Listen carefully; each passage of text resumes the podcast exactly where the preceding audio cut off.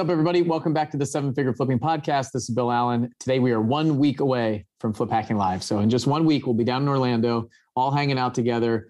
Uh, a couple hundred of your closest real estate investor friends, and I cannot wait. I am so pumped up for this. So, uh, if you have your ticket, I'm excited for you. If you don't, what are you waiting for? Go to fliphackinglive.com. There's still time. Grab your ticket, grab your plane ticket, uh, come on down and hang out with us in Orlando, October 14th, 15th, and 16th. So just one week from today, depending on when you're listening to this. But it's exciting. And what I want to do today is I want to put out uh, one of my favorite presentations from a previous Flip Hacking Live. In uh, a couple of years ago, I think it was probably 2018, that Mike Simmons did this presentation on dispositions, and I still remember it. Um, we use a lot of these same strategies in our business right now, and it's what added another million dollars of gross profit to our business right after that presentation. So I'm thankful for you, Mike, uh, for putting this out there, and um, and I think this is a great one to get ready because um, we have a, a very, very, very successful real estate investor up in Canada who's going to be giving a presentation on dispositions at Flip Hacking Live this year. And I'm telling you, this presentation combined with his will help you make millions more per year in your business. So it's it's incredible. And so, if you're uh, kind of on the fence or wondering, or if you have your ticket to Flip Hacking Live and you're getting excited about it, this is what you can expect. Stuff like this that we talk about in 20 presentations over three days, just like this. Can you imagine what that's like? So if you don't have your ticket, go to fliphackinglive.com um, and you don't want to miss it. So if you missed it, then we'll do it again in 2022. All right, uh, I'm going to kick it off, let uh, Mike Simmons go and uh, run this presentation back so you guys can listen to this and get prepared for uh, Flip Hacking Live in just a week. I'll see you guys there. My name is Bill Allen, and I'm the leader of a group of elite house flippers and wholesalers called Seven Figure Flipping. We don't brag or show off our success, but instead let integrity and stewardship be our guide. We are dedicated to helping people unlock the freedom they desperately need. If you ask other real estate investors, they will say to keep your secrets quiet. But we believe in abundance, not scarcity, and that's why we are the elite. We are seven figure flipping, and this podcast is our playbook. Thanks. All right. My jacket said it's good to be back. Some of us vertically challenged people have to stick together, and he, there's a lot of coats that would not have fit him. Mine did, so it's a good thing. Um, before we go any further, I just want to say that you guys being here and, and participating in this and sitting here and taking notes and networking, like you're so far beyond everybody else in your market and frankly, I'm not going to put up a fake stat, a fake stat on the screen like Gino did, but you guys are so far, so much farther ahead than, than everybody that you probably know who do this. It's, it's crazy. Like, you really should feel good about that and, and really understand that what you're doing today and this time that you're spending is not wasted. This is the place to be. I said it on social media a few times. This, if you're not here, I question how serious you are about your business. I really do, okay? So, with that, let's get into it. Okay, so I want to do three things in my, in my time up here. I want to talk a little bit about mindset, I want to talk a lot about strategy, and then I want to give you some tools that we use in our business, okay? So I don't want to I don't want to just talk mindset even though that's great. I want to tell you exactly how we do and what we do and the tools that we use to get there so that you're hopefully going to get as much out of this as you possibly can. Before we get started, I want to check one thing. I'm going to use a term up here a lot called dispositions. We have somebody in our company who's our dispositions manager. Is there anybody who doesn't know what a disposition manager would do? Anybody? Okay, enough. That's good. So, Mike and I are wholesalers, right? We, we do a lot of marketing, like a lot of the folks that have been up here. We get contracts from homeowners and then we resell those contracts to house flippers and landlords primarily. The person who's in charge of taking a contract and then selling that contract or assigning that contract to an end buyer, that's dispositions, okay? It's important that you understand that terminology because that's what I'm talking about tonight. The disposition side of the business, in my opinion, is often under underserved. It's underthought about. Like we talk about front end sales. How do you talk to homeowner? What do you say to them? Like, how do you, how do you get the contract? How do you overcome objections, right? All of that stuff happens on the back end for wholesalers too, right? When we're talking to the buyer, we, we're sale, it's a sales position. But we talk about front end sales a lot, not a lot about back end sales. In business early on, before we hired, I was the dispositions manager. So I'm passionate about that side of the business. And I truly believe if you pay attention, take notes, and take my advice, you will dramatically increase your revenue because what you gain on the front end through great salesmanship can be lost on the back end, and I don't want that to happen to you. They say you make money when you buy. I say you also make money when you sell. Okay? Everyone talks about, oh, you make all the money when you buy. And it's true. That is where you get a lot of the profits come from on the front end. But you can screw it up on the back end, so be careful of that. It all starts with having a target, okay? How do we make more money in our market as wholesalers than anybody else? Hands down. It's because we expect to. We have targets. We tell our people this is the profit margin we expect on every deal. So they have something to shoot for. It becomes their reality. We don't think about making two or three thousand dollars on a, on a transaction. That isn't, that isn't what we want, right? We want to make 12,000, 13,000. They're shooting for 15,000 this year. That's the metric they're using when they evaluate a property. It's okay to get more than your target, okay? Targets are great, but we tell our, we tell our folks we want to make 15,000 on our transactions, but if you see that this house, you have the opportunity, ethically, morally, to make more, let's make more. You're going to hit more singles than home runs, but you will hit home runs. Okay, they, it will happen, right? We talked about that a little bit earlier. Somebody on stage talked about that. A lot of singles and some home runs. How much should a wholesaler make? Anybody have any idea what, what, what, what a wholesaler fee, assignment fee should be? Yell it out. All of it. Okay, I'll tell you a little story. In our market, there's an individual who shall remain nameless. He's not here, but who knows? He might see this. Uh, he emphatically got into an argument with me a couple years ago and said if a wholesaler makes more than $5,000 on a deal, they're a thief. They don't, they don't deserve, they don't do enough to make more than $5,000, and anything more than that is absolutely unethical. And I said, Really, what do you do? I'm a house flipper. What's your, what's your maximum allowable profit? What, what do you, where do you stop? Yeah, I get as much as I can get. Okay, obviously, I'm done talking to you. Avoid the good enough mindset. I've got a story for this too. It's a little bit embarrassing for me because it wasn't one of my finer moments as a motivator and a leader, but I had our dispositions guy in our company come to me. This was about eight months ago. And he said, Here's the deal. We have this property. We expected to make $12,000 profit. We kind of made some mistakes internally. We're going to make 7,000. That's good enough. And I said to him, No, it's not, because you told me we were going to make 12. Go make 12. Figure it out. You can do it.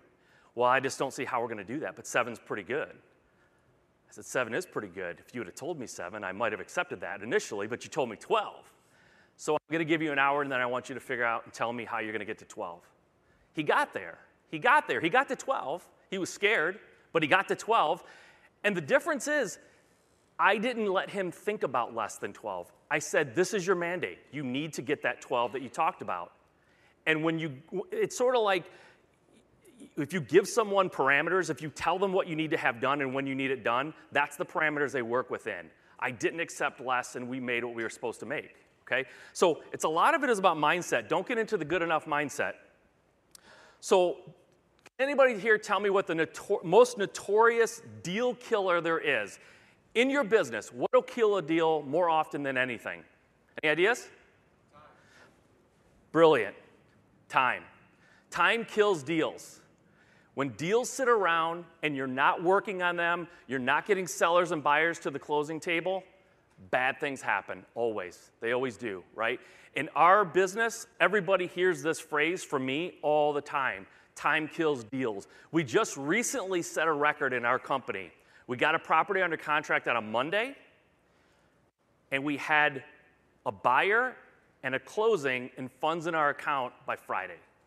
That's the kind of speed we're talking about We've hired people in the past and said, I'm going to warn you, we move fast. We expect there to be a lot of urgency in everything you do.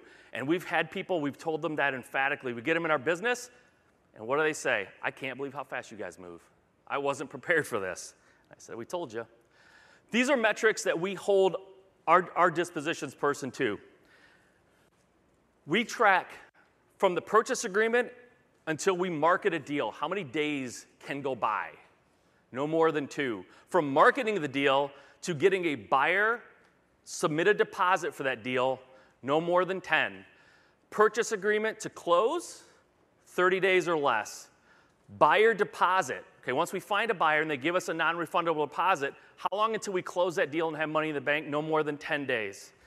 PA expiration date to close, right? We want that to be big because if our purchase agreement ends on the 30th, we need to close before the 30th. And the, the sooner, the, the faster we close that, the better.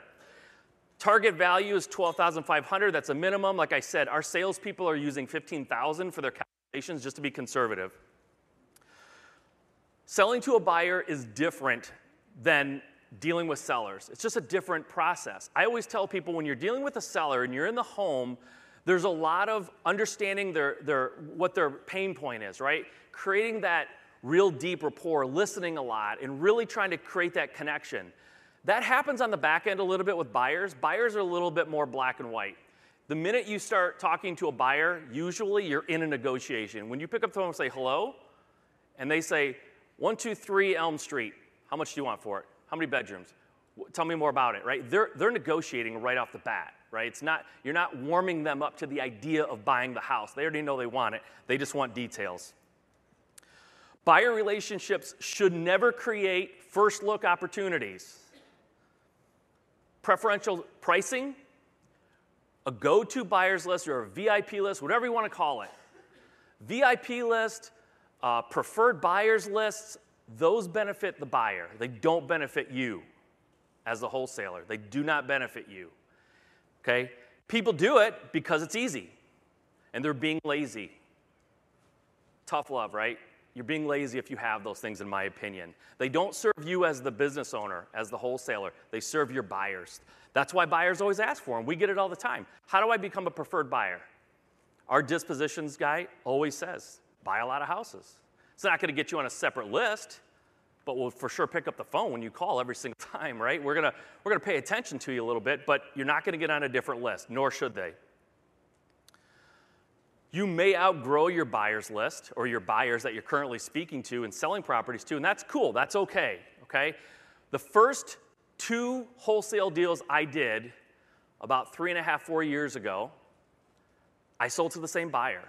Called him up. I've got this deal. I know you're looking for stuff.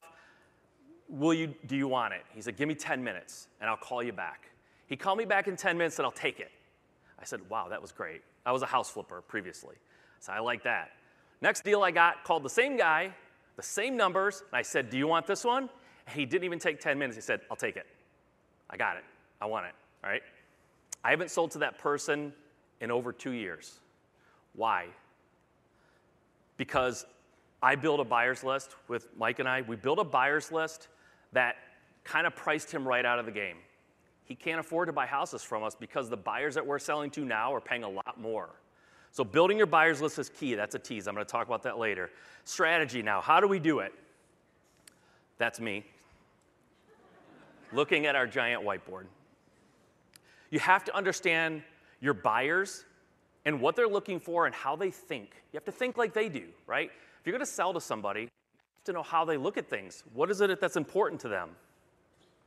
Our competitive, adva- our competitive advantage and yours too sorry, this is a big one. You can take a picture. I'm not going to stand it long. We learn how flippers and house, uh, house flippers and landlords think. How do they evaluate properties? Are they using the 70% rule? Um, do you understand basic renovation costs, right? if you don't understand those costs, you need to hang out with contractors and learn how, how to price things out or how they price things out, okay? Um, landlords aren't always looking for equity, right? We sell a lot of properties that don't have a lot of equity at all, if any. Landlords are buying them, they want cash flow, Cash flow is king to them. Don't talk to them about equity. It's, it's icing on the cake for them. It's not what they're looking for. So you should understand that. Don't let your opinions get in the way of what a good deal is. Great story. We sold a house about six months ago. It was in a good neighborhood, actually a pretty hot neighborhood. And we considered buying it ourselves, maybe flipping it, you know, maybe maximizing that, that potential. So I ran the numbers as a house flipper and looked at it, what we could pay for the house. And I told our dispositions guy, Connor, I said, Connor, just send it out to our buyers list, but build in the profit we think we could make if we flipped it. So we did. And I said, we're probably not going to get it, right? Be ready to reduce it because probably no one's going to pay that. So we put it out there and got a full price offer like that. And I said, don't accept it. Wait, okay? Wait. Later that day, he calls me and says, We've got 10 people who have made at or above asking price offers. And I said, Don't accept them. Wait, okay? Four days later, we had significantly over, I mean, 50,000 over, it was crazy. And I, I know there's no way they could make money at it. You know, a lot of times you don't know people's numbers. Sometimes they're contractors, so their numbers are going to be a lot lower because they can do the work. Or maybe they're using their own money, so they don't have, to, they don't have to worry about the cost of money from somebody else. So when we got to the closing table, I said, I want to be there for this closing. And after it was over, I said to the guy, you know, thanks for buying it. Congratulations on the house. But I got to ask you a question. I flip houses, and I know what it costs to do that. And I understand the market, and I know the numbers for this house. I know what the ARV is. How are you making money on this house? You paid too much. And he said, I'm not. I'm not going to make money. But I do a high volume, I have a high volume business. And I have a crew that I've got to keep busy.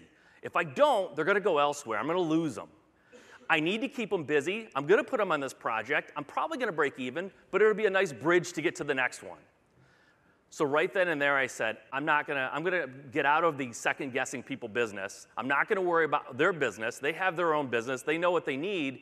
I'm not gonna second guess, right? Because you just don't know how people run their business or what they need in their business. In our company, pre-work is huge. We make the sales folks do pre-work. I make the dispositions people do pre-work themselves, independent of what they saw that the salesperson did. Connor, our dispositions guy, he does pre-work on every contract that comes in before he puts it out to the market. I want him to understand those numbers, and I don't want him to rely on anybody else. Because if he disagrees with our salesperson, we need to have a conversation before we send that out, right? We need to know why the sales guy and, and Connor were different. Where, where are the differences coming from? So this is literally my computer screen. No, I'm just kidding. This is a graphic of a computer, um, but this is what it looks like for him doing his pre-work. I know you probably can't read that, so we're going to zoom into each one. Okay, so this one, I want him for first step, four-step process. He needs to know what the ARV is. In our company, we use a term called CCV. We coined it. It means common condition value, as is, you could call it, but it's different than as is because for calculation purposes, we don't know what as is is. We don't know how, what it's going to look like when we get in there, right? So we assume it's going to look dated but functional. You know, grandma's house. Nothing's been updated in decades, but it all works, right? We assume it'll be at that level. Next thing we look at is renovations. He just does it from the pictures. He doesn't, he's not been there at this point, but we're just doing like a desktop uh, renovation estimate. And then the projected sales price on that particular house. We're in Michigan, so that's not a typo. It's $65,000. And then this is what we call the marketing life cycle. We came up with this internally. I want to know, before we market anything, what he expects the to look like. Okay? I want to know when he's going to send it out. And you can see we send it out at 7 a.m., 925 at a certain price. We email, voice, ringless voicemail, and text. Not everyone looks at emails. Most people will look at a text or if they missed a call, they'll, they'll listen to the voicemail. Then I want to know the next day he's going to send it out, same price, just at a different time of day. Some people open mail better in the afternoon or more, more likely to open it than they are in the morning. So we send it out in the afternoon. Then we have some reductions. You can see eventually we put it on the MLS. I'm going to talk about that in a minute too. Then we have a reduction at some point. We schedule a time to sit down and talk about that house. If we haven't sold it yet, are we going to buy it? Does that make sense for us? Or what's the next step, right? So once we reduce it down to as far as we really want to go, we talk about purchasing it internally. Okay, another little pro tip. When you're taking, when you're taking calls and emails from uh, potential buyers, you're keeping track of the offers, right? Everybody does, that's normal. We keep track of interested buyers, right? So if someone calls us and says, for this house, I'll give you $64,000, great, we make note of it. Someone calls up and says, I love this house, what are you asking? 65, okay, yeah, I'm not really sure, I'll get back to you, and we don't hear from them again. Most people just ignore that. We keep track of it because when and if the buyers who had the funds and they knew what they wanted to pay and they made an offer, if that all falls through, we have backup people to call. Hey, you called us, you were interested in the house, you didn't make an offer. I just wonder what's going on. Are you still interested? It's still available if you're still interested, right? And that can regenerate some interest in people that just didn't pull the trigger the first time. Okay, marketing your deals. I probably shouldn't put up the pictures of actual buyers, but I did because I want to show you the reaction that we want from people when we send out our marketing, right? We want to make sure that we're conveying a sense of urgency, scarcity, that we're getting them excited about our deals, right? It's sales. It's guys, it's a sales. So when you talk to them, it's not like, oh, I got another property. I don't know if you like it or not. I mean, there's a problem that there's a little leak in the basement. It's probably going to cost a lot of money. Like, that's not how you do it, right? You go, hey, I've got this deal. I think you're going to love it. It's right around the corner from a house you bought from us six months ago, right? I think you're going to like it. You should check it out. Okay, again, kind of a kind of a big one here. You can take pictures. I'm not going to stand it very long. Um, but we use a compelling title in our emails, right? Something that gets their attention. Clickable address, we use or best offer language because we want people to make offers. Sometimes that means they make higher offers than what we're asking because it's something they really want. Sometimes they're going to make a lower offer, but I always want to see all the offers, even the insultingly low ones. I want to know what they are. We always ask for a soft offer before we take someone to a showing. We do that because we don't want to waste time. And if you skip down to the bottom, we don't put ARV estimates or renovation estimates in our email to our buyers. That's unusual. Most people do. I'll tell you why we don't. When we put ARV on there and we put the renovation budget, we get one of two calls. One call says, I saw your ARV, you don't know what you're doing, that's too low. That neighborhood's much better than that. Your ARV's too low, you're an idiot. The other call is, Your ARV is ridiculous. You'll never get that much. That's too high. You're an idiot, right? So you only have to be called an idiot a few times before you go, you know what, I'm not going to put it on there. Because the truth of the matter is, the people who buy from us and probably who buy from you, they, they're running their own numbers. Your number is fun and fine for them, but they don't care. They're going to run their own numbers anyways. They're not using it, right? New investors want to see that. But we're not putting it on our email because I just we don't need to take those calls. People will literally call just to tell you you don't know what you're doing. Same thing with renovations. I know I know what it costs to flip a house. I know renovations. One of my superpowers is I'm really good at, at, at estimating renovation. I'm very close when I do it. But I get called a moron enough, I just stop putting it on there and go, you figure it out then. Okay, so real quick, this is what our email looks like from top to bottom. It doesn't have the subject, but it's compelling, trust me.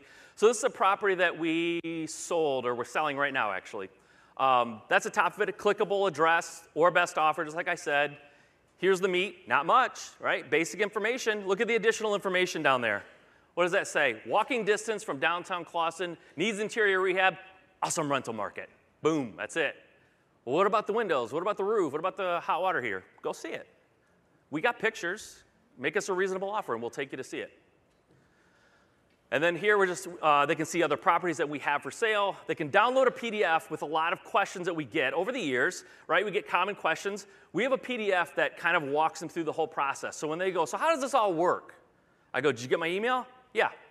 All right, scroll to the bottom, and there's a little link, and click on it. It'll tell you exactly how this works and what we expect of you and what we'll do from our end and what your obligations are.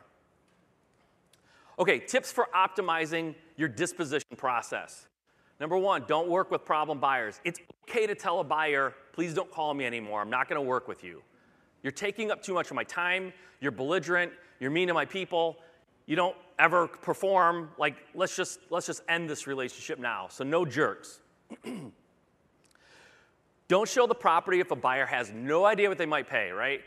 We send our email out, we get a call. I want to see the property. Awesome. Did you get my email? Yes. Did you look at the pictures and the video if it was available? Yes, I did. Great. What do you think your offer might be if you were to go see it, assuming the pictures and the video are comprehensive and they're, they're, they're, you can see everything? Any idea what you might want to offer for that house? I have no idea. How can you have no idea? You saw the pictures in the video, you know the neighborhood. I'm assuming you did your homework. How can you have no idea? I don't know. I've never done a I've never done a flip before. I just want to go see it. Doesn't work. We don't do it, right? You don't go see a property with us unless you give us some idea of what you might pay. Now, that might seem harsh. Maybe you think I'm missing out on opportunities. Trust me when I tell you I'm not. It's always a waste of time when you go out there with someone who wants to just go on a field trip because they went to the RIA and they got very excited and they want to go see a bunch of properties and they have no intention of buying, right? We don't do that. Now, we ask them to send us an email with what they think they might offer if the house looks as it did in the, in the pictures in the video. It doesn't, it's not binding, it's not, it doesn't obligate them, but it's a hurdle, like we talked about in the hiring process, it's a hurdle. So you're not sending your dispositions guy out on every single appointment of everybody who picks up the phone and wants to see it. We're not at their beck and call, right? We're going out there for serious buyers only.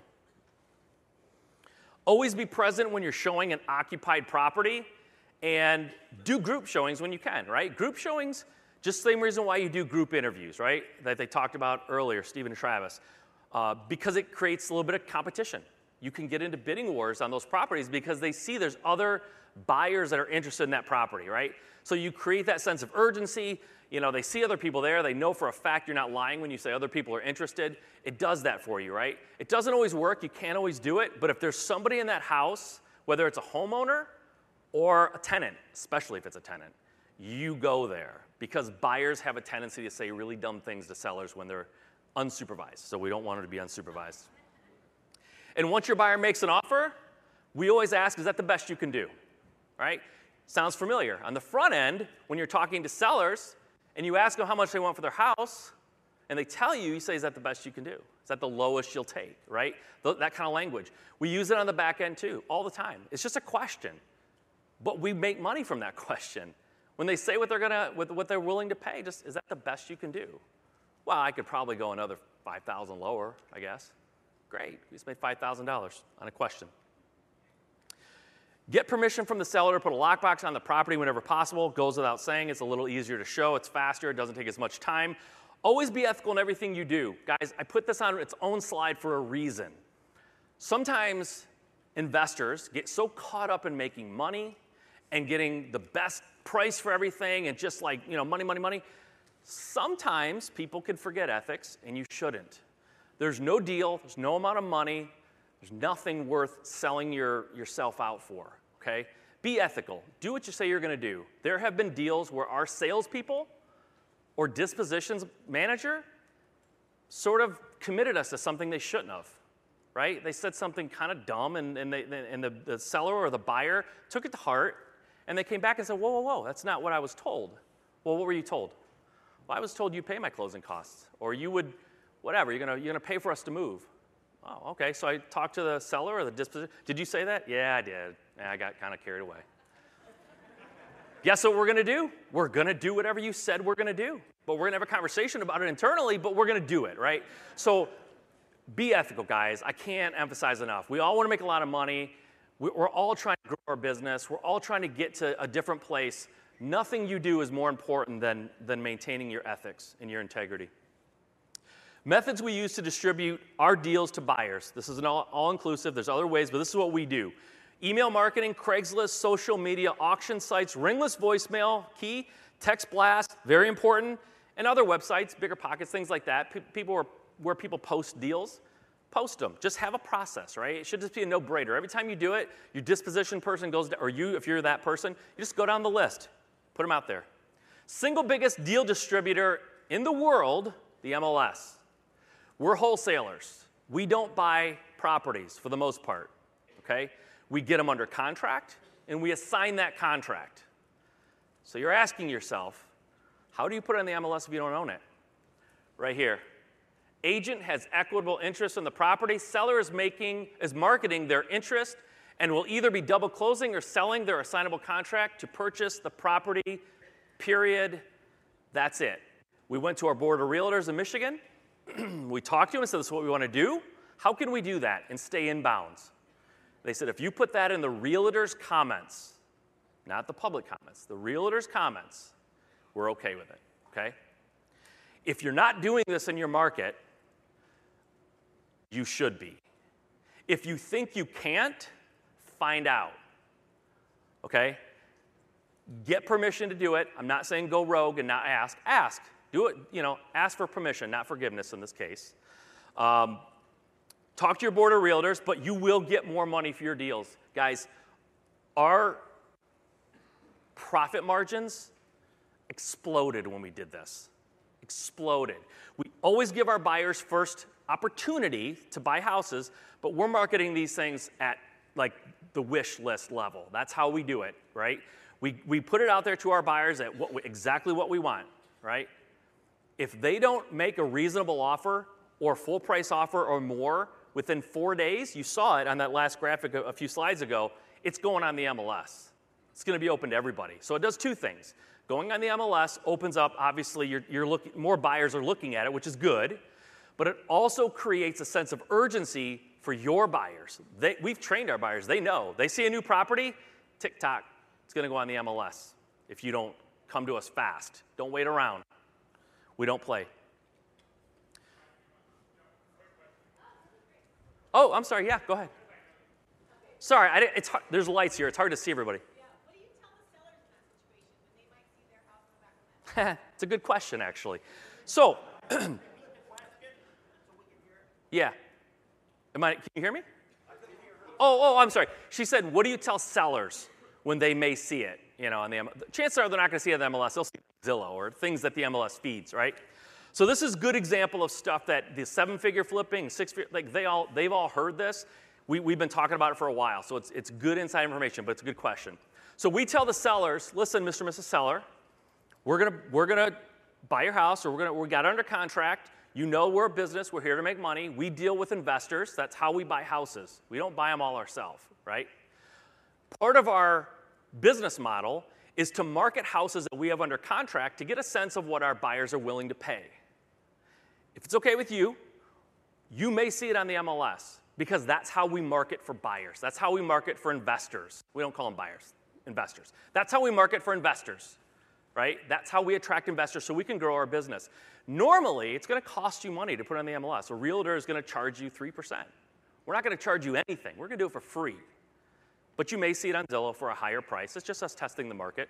But we're not going to charge you for it. It's completely free of charge. Are you okay with that? Okay. It's how you frame it, right? It's expectations. People don't get mad when they see it on the MLS. We've already told them it's going to be there. It's in our contract that we can list it on the MLS. And it's free of charge to them because it is. That's it. Did that answer your question? Okay. This is sarcasm but you will thank me if you do it, trust me. Okay, make sure your team is working together. One cool thing that Mike Cowper and I did when we were a fledgling company just starting out, as you heard before, and you'll see, and if you talk to him at all this weekend, he's a killer salesperson. He's the best, right? When we started wholesaling, he was out there getting contracts, I was doing disposition. We would constantly talk and I would say, hey, we got this property. I'm trying to, I'm trying to sell it on the back end. I'm not quite hitting the mark with what we're trying to make. Is there any opportunity at all that you could get a reduction on the front end? What was the seller's uh, you know, situation? Was there money there? Did you tell them we might have to come back at some point if we can't, if we can't do it at this price? It's like, oh yeah, there's room. I, I set them up for that. I, I, I told them we may have to come back if we can't make it work at this price. Great. If you can get it reduced by three or 4,000, I think I can get our buyer up by another two or three or 4,000. So let's do that, right? So we would constantly collaborate and talk about we have this property that we could probably make three or 4,000, but you know, our, our mark is 12,000. So how do we get up there, right? We do not allow ourselves to settle for just whatever is easy, right? He would work the front end sales side of it. I would work the back end sales side of it. I'm talking to buyers, he's talking to sellers, and we would create that, that spread, that margin that we need to have. So your guys should be doing that too. If you have a team or if it's just you and, and one other person, you should be collaborating. It's not throwing a contract over the wall and just saying, good luck, dispositions. You better get a lot for it. You know, you have to work together. Okay, another long slide. I know it's kind of a faux pas in doing a, a presentation, but I just I need to get all this stuff out there. Okay, so ideas for building your buyers list. I told you how important it is, right? Here's some great things you can do and some things that we do. Networking, it's always great, right? Go, go to the RIAs, shake hands, learn who the buyers are in your market, and get them on your list. Facebook, LinkedIn, Instagram, social media, right? Get, get your stuff out there. Start talking about what you do. You'll attract buyers. Realtors are a good source. Uh, pulling a list uh, of buyers from sources like ListSource, like finding out who are the people that are, that are paying cash for houses in my market. Send them a letter or call them. That's something I just learned this weekend. So there's people call, cold calling buyers, right? Cold call them. Property management companies, they have tons of clients who are looking for rentals. The property management companies trying to grow their portfolio. It's a good marriage, right? Real estate websites like BiggerPockets, another great one. Skip Trace wholesalers deals in your market. This was a new little gold bomb that was dropped this week by a seven figure member. Get on all the lists of all the wholesalers in your market. Make a list, database of the deals that they're offering. 45, 60 days later, skip trace them, look it up, see who bought it. Get them on your list. Those guys are buying properties right now from your competitors. They should be buying them from you too. Okay, tools that we use in our business. ListSource. This is how we are pulling targeted property lists or, or sellers, potential sellers.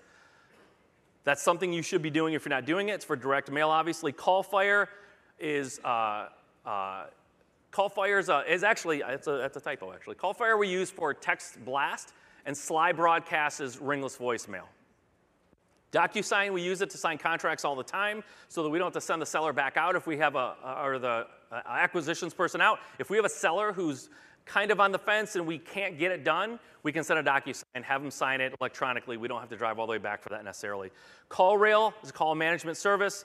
Uh, DealMachine, we talked, somebody talked about that earlier. It's a it's driving for dollars app, right? You take a picture of the house, you can skip trace it and send a card right from your car instantly. It's a great, great, great app. Simple Crew, we use this for bandit signs. If you want to talk more about that, it's a whole process that we have developed uh, to place bandit signs without you touching them. You don't have to worry about whether or not your signs went in a dumpster the minute you gave them to your sign person, right? We have that figured out. If you want to talk about that more, I'll be at a table from 4 to 6. We can talk about that. SignEasy, it's just something that I use sometimes. Every once in a while, people send you, a, send you a PDF and they'll say, I want you to sign this. It's not a DocuSign, so you have to print it out, sign it, scan it back in. This is just an app that lets you sign PDFs. Um, and then CRM, uh, Danny's going to talk about his new one, right? So you should be looking at that. Uh, others that people use, Podio, uh, yeah, there's a few others. I'm not going to mention them because I don't love them all, so I don't want to get into that. Some honorable mentions Google Drive. We run our business off of Google Drive for the most part. Documents and things all get uploaded to Google Drive. It's where we share a lot of our training manuals and things like that. Uh, Google Voice eh, or Sideline for a free business line. Guys, if phone calls are coming to your personal, your personal phone, stop it. Just stop it, right? You're not going to grow with everyone calling you on your personal phone, and nor should you want to get phone calls at 10 o'clock at night, right? So get a second line, and these are very cheap and free ways of doing it. TurboScan, it's an app for my phone. I use it to scan things in. It works great. There's hundreds of them, but I'm just giving you an example. And then I just bought a Microsoft Surface and I love it. That's it. Just want to say that. It's very cool. You should get one. so, guys, the idea here is, and the reason I wanted to talk about this, there's a few subjects in our business that when it comes up, I get very passionate about it. Maybe even defensive, some might say, because there's a lot of time and energy and money spent talking about sales on the front end, right? Going into sellers' homes and creating rapport, as well we should. It's very important that we're good at that, or the person in our company who does that is good at that, right? But I think what happens, unfortunately, is we spend so much time worrying about that, we get a little lazy on the back end. We get a handful of buyers, one or two buyers that say, "Oh, I'll buy whatever you have," and we send it out to them, and they'll go, "Yeah, I'll give you, you know, I'll give you this for it," right? And you go, "Cool, it's sold. Move on to the next one." right? But your acquisitions team or your person, or if it's you, you're working hard to get that property at the lowest possible price.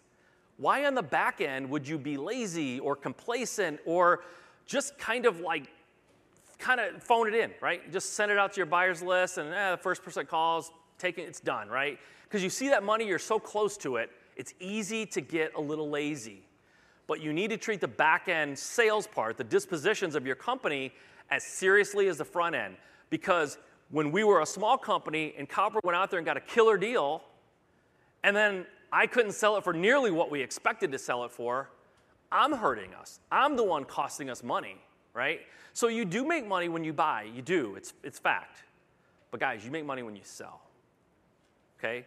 So don't forget about that back end sales part of it. Um, I'll be at a table from 4 to 6. If you guys have any questions, I'll be happy to answer them for you. That's it. That's all I got.